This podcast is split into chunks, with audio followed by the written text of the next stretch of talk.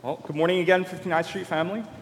Um, today we're actually going to finally start um, our new sermon series. I'm very excited for this, um, called Tales of Timeless Wisdom, where we explore through the wisdom literature in Scripture and we actually talk about how we can start to incorporate some of these truths into our lives.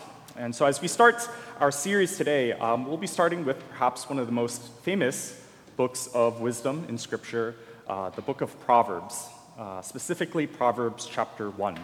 And the way that Proverbs is written is a lot like a father uh, writing or speaking to his child to instruct them in wisdom. And I think in all of our lives, we can probably remember a pretty formative moment in our childhood where our parents helped illuminate or guide us on the path that is life. Whether it was our mom guiding our hands as we scribbled our first few letters, or maybe our father's uh, more stern voice teaching us right from wrong. All of these early interactions helped set the stage for the road that we would walk on for the rest of our lives. And I think for decades, psychological research and doctors, they've all been delving into the topic of how important early childhood experiences are how much of our lives are dictated by our nature, right, our DNA, so on and so forth, uh, but also how much of it is dictated by our nurture, by our friends that we make, by the family that we are in. And one of the most consistent findings has been the undeniable link between our parents' nurture and the trajectory of our lives. Uh, what the research is trying to say is that it is through nurture that sets the foundation for all of our decisions, for all of our actions, our goals, our desires, and even our relationships for many, many, many, many, many years to come. And the University of Minnesota, they actually proved this. They did a very vast longitudinal study of parents and children starting from 1975, and it's still ongoing today, so it's in its 48th year of study. And what the researchers were trying to understand was one key thing how did the emotional bond what psychologists call attachments, right?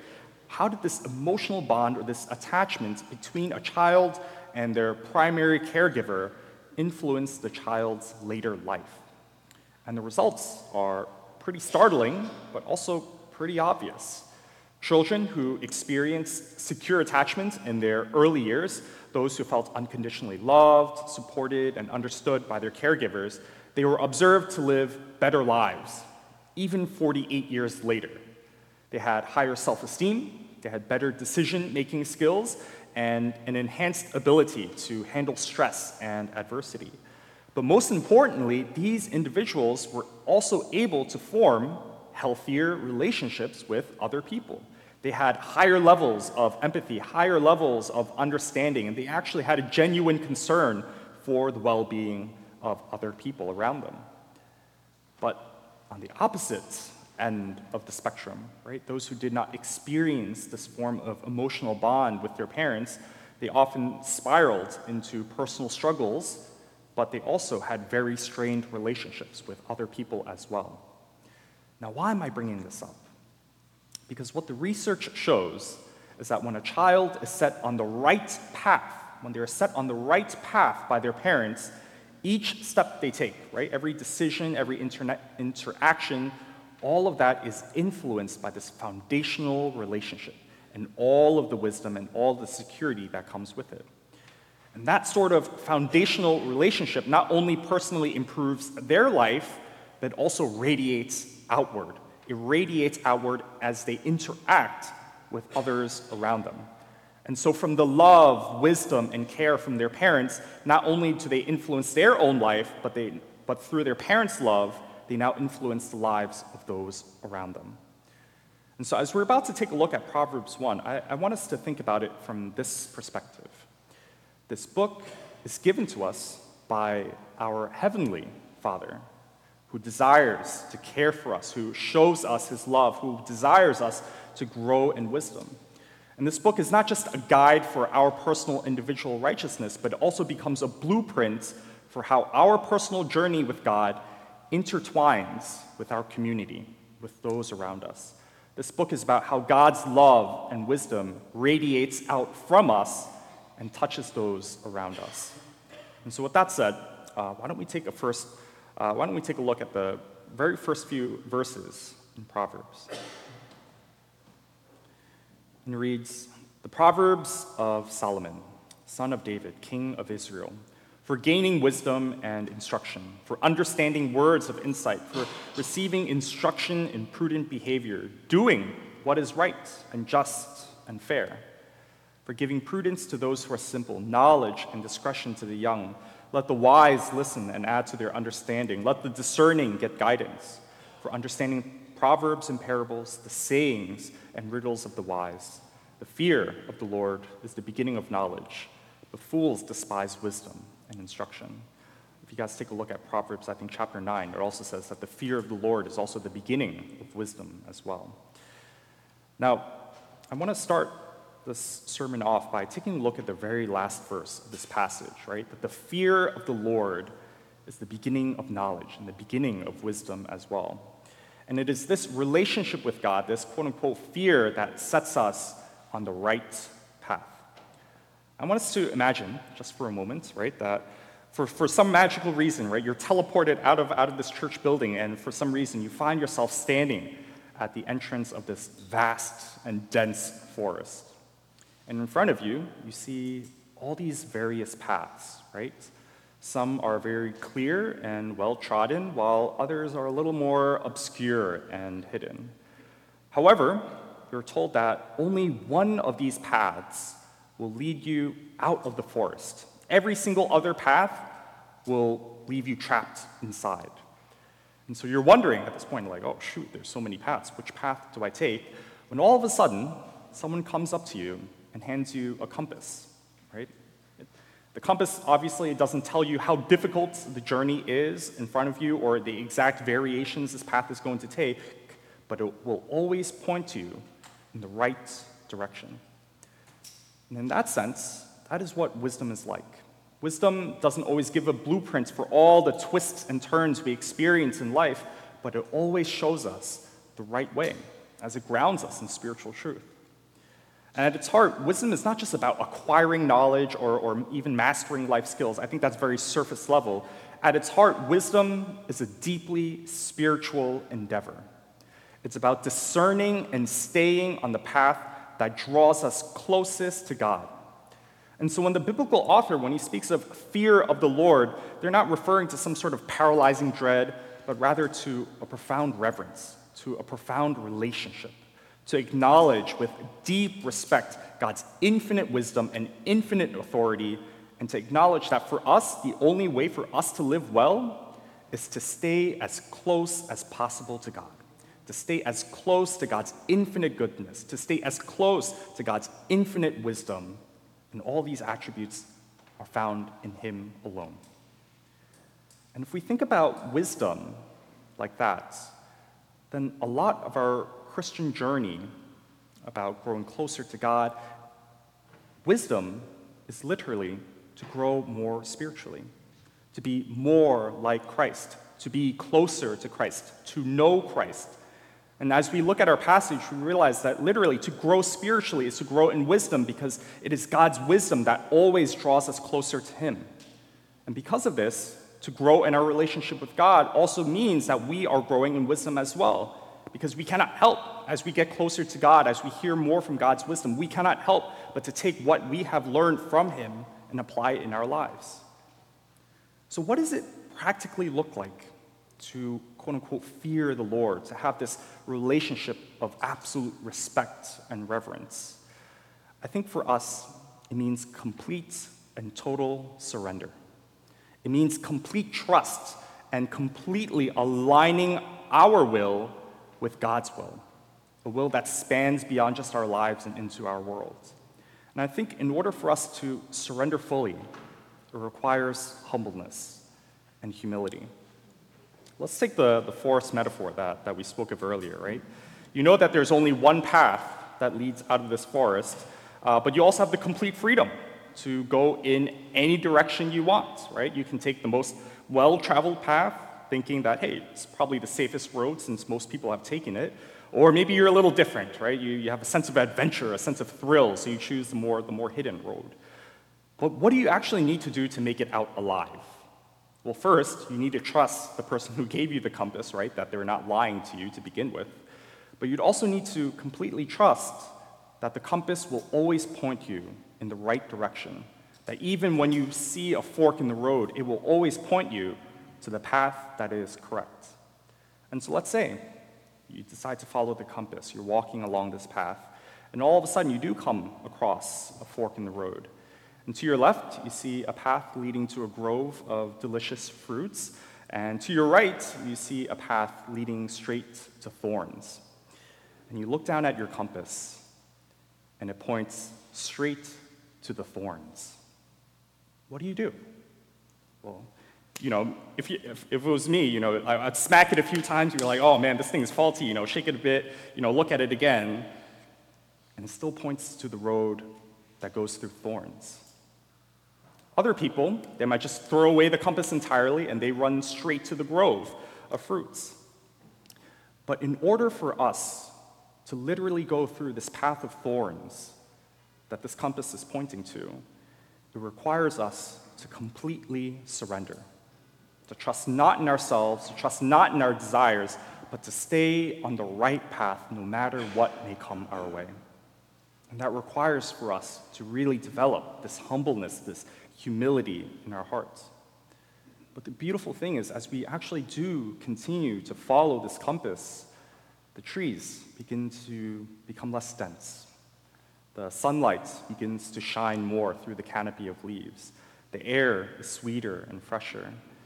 And as you finally take your very last step, you look up and you see you're out of the forest, and before you is this vast field of grass and hills. The warmth of the sun finally envelops you, and, and, the, wild, and the wind just runs through you here. And I think this is what our spiritual lives and what growing in wisdom is like. It is God's wisdom that sets us on the right path, and to grow in wisdom is to align our hearts and our steps to take this right path. And for us as Christians, as we take not only our very last step, but also our very last breath, we will wake up on the other side to find ourselves in paradise. And so, one of the questions that remain is well, how do, exactly do we make the right steps on this right path? And I think the secret is found in verses 4 to 5, where it says this For giving prudence to those who are simple, knowledge and discretion to the young, let the wise listen and add to their understanding, and let the discerning get guidance. And the thing about Proverbs is that it was a book that is meant to be meditated on or thought about throughout your life, right? It's not like some sort of fiction book that you kind of pick up once and you just read it through and you put it down and never touch it again, right? And I always find it awesome that the book of Proverbs has 31 chapters. And so for us as modern Christians, we can read literally one chapter a day and start again the following month and just read through Proverbs over and over and over and over again. Now, whether this is intentional, that proverb intentionally has 31 chapters, I have no idea since I'm not an expert on ancient calendar systems. Uh, but nonetheless, it's something that we are encouraged to meditate on daily, every single day. But Proverbs isn't the only book that we should be meditating on, but all of Scripture is God's wisdom, is all of, all of Scripture is God's word, right? And so as the Israelites, as they begin their journey in relationship with God, they're commanded by God to keep all of their commandments close to their hearts, right? If you guys have your Bibles, you can turn to Deuteronomy 6, you can read that there, or also in the, in the scripture reading earlier, right? They're, they're commanded to impress these commandments into their hearts. They're, they're commanded to teach them to their children. They're commanded to talk about it the moment you get home and also the moment you leave the house. Before you sleep and right after you wake up, the first and last thing that should be on your mind is God's Word. And so, for those of you who are young in your spiritual faith, staying in God's Word is one of the most important disciplines you can ever develop, since God's Word is the only true compass that can keep you on the right path. And I think the issue I see with young Christians is that they have the compass, but they never look at it. And so, what's the point of having a compass if you never look at it for a direction? Likewise, how can we follow God if we aren't even listening to what He has to say to us on a daily basis? But likewise, to those who are older in our faith, it's still important for us to be rooted in the Word. I love what Solomon says here in verse 5. He says this Let the wise listen and add to their understanding. No matter how many times we read Scripture, there is always something new we can learn. There, there's always something weak that we can strengthen and work on. And since God's wisdom is literally infinite and inexhaustible, there's no limit to how much we can grow as Christians. And so, no matter how deep our understanding is already of Scripture, of theology, God's wisdom is even deeper. So, what does this mean practically? It means we are consistently reading. We're consistently studying and meditating on Scripture on a day to day basis. It is literally our daily bread, our daily meal that is sustaining us and growing us in wisdom and, of course, in our spirituality. Of course, we are all human. We miss a day here and there, but it's not something that we read once and put down. It's not something that we'll get to later. It's the one and only thing that will guide us to make the best and right decisions in our lives. It is the only thing that will transform us into Christ likeness. And so, whether it's our first time reading through scriptures cover to cover or our hundredth time reading it, there's always more wisdom to glean. However, there's a trap. To meditate on God's word is not enough. If we remember earlier, way, way earlier in our sermon, right, we spoke of how when parents set their child on the right path and instruct them on the right steps, it not only positively influences their lives, but also the lives of those around them. And the big part of wisdom is that wisdom is not just knowledge. It's not just about being able to recite truths or know how many books are in the Bible and say them in order. Wisdom is knowledge applied and lived out. It is to take what you have learned, contextualize it to your own life, so that you can use God's word to be a blessing, not just to yourself, but to be a blessing to those around you. And in Proverbs, we literally see this, right? If we take a look at verses 2 to 3, we see this immediately. He says this For gaining, right? Why are we writing Proverbs? For gaining wisdom, instruction, understanding, words of insight, for receiving instruction and prudent behavior. Why? What's the purpose of receiving and learning and understanding all these things? To do what is right, to do what is just, to do what is fair to other people. And so, growing in our spirituality is not just staying on the right path or making the right steps just for our own gain. The entire purpose of wisdom is actually to foster right relationships.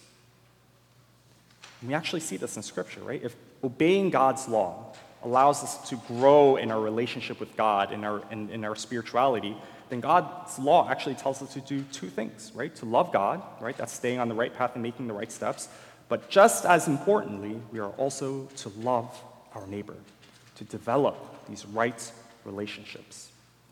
And so when we look at our desire to grow spiritually or to grow in wisdom, it's not just thinking about our relationship with God or even our relationship with ourselves. Rather, God has granted us this wisdom in order to be a blessing to everyone around us. And if this is true, then it doesn't matter how much biblical knowledge you have memorized. It doesn't matter how much biblical knowledge you can regurgitate. If this knowledge or wisdom never translates into fostering right relationships, then we have missed the mark. So, what does this mean practically for us on an individual level? It means this that we can measure the quality of our faith by watching how we act with others. Let me repeat that one more time. We can measure the quality of our faith by watching how we act with others. In college, I'll, I'll tell you a very embarrassing for me, but for you guys, hopefully it might be a little amusing. In college, um, there was this one girl that I had a mega crush on. Um, I really liked her a lot. She, she displayed Christian values and ethics. She genuinely didn't like to curse. She had very traditional views on, on romance and marriage. Um, she obviously had a tremendous heart to serve. And because of all that, I obviously liked her a lot. Um, I would never do anything to hurt her or make her feel upset. And because we're all broke college students at that point, um, sometimes I'd even get her lunch um, when she didn't have the money. And that was a big sacrifice on, on my part because after I bought her lunch, you know, I'd, I'd open up the Chase app on my phone and I'd be like, oh, my balance is now $3. Okay. Now, obviously, I, I won't get into more embarrassing details, but the point is that you could definitely tell through my actions that I was very, very interested in this girl. And the question is well, why did I treat her well? Obviously, I obviously had no obligation to, right? I could just treat her like any other person. Was I maybe trying to win her affection? Well, maybe, but that wasn't my number one priority.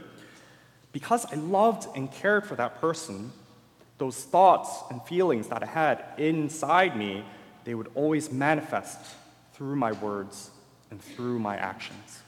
It was through my words and actions that she was able to clearly see how I felt about her. Now, needless to say, it didn't work out, uh, but the point of the matter is that if my faulty human love, if my faulty, imperfect human love sought the well being of this girl, then how much more if God's love and God's love for all people genuinely lived in me? How much more would I be a blessing to others? Right? If I'm truly in tune with Christ, if I'm truly walking on the same path as Christ, then I cannot help. I cannot help but to be a blessing to others. I cannot help but to seek their goodness. I cannot help but to define our relationship through love and through fairness.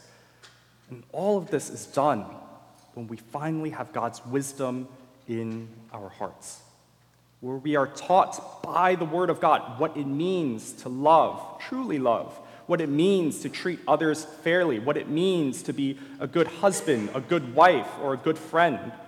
And all of this shows up in all of our relationships, whether we are someone's bosses or whether we are under someone ourselves. When God's love and, win- and wisdom intersect in our lives, we will always create, foster, and maintain godly relationships. And so, as I end this sermon, I, I want to end it with a challenge, but also with an encouragement as well. All of the messages that I have created, that Andy and Novi has created, all of these messages created are meant to be a blessing. Literally, they are meant to be a blessing to you all. It's meant to encourage you, it's meant to help you grow deeper in your own faith, and also sometimes it's meant to convict when necessary. But all of our time spent in scripture, spent in study, is literally for you. It's not to boost my knowledge, it's not to boost my ego. It's literally all spent for you. But we are also the church sent. We're not just church gathered, we're also the church sent. And we become the pastors and ministers wherever we go we are actually all the ambassadors of Christ, not just me alone, not just Pastor Stephen or Pastor Novi. All of us are the ambassadors of Christ. And so I want to encourage you, first, to do your daily Bible readings, right? Since that's what allows you to get in tune with God and God's wisdom. But second, as you hear and learn from God Himself, pray and ask God to allow you to deliver those words of wisdom to someone else. The point is that we do not keep this love, we do not keep this wisdom, we do not even keep this gospel message for ourselves. And as the prophet Isaiah has once said, he said this, right? How beautiful on the mountains are the feet of those who bring good news, who proclaim peace, who bring good tidings, who proclaim salvation, who says to Zion, who also says to New York City, who says to Brooklyn, Your God reigns. Amen. Brothers and sisters, why don't you just join me for a time of prayer?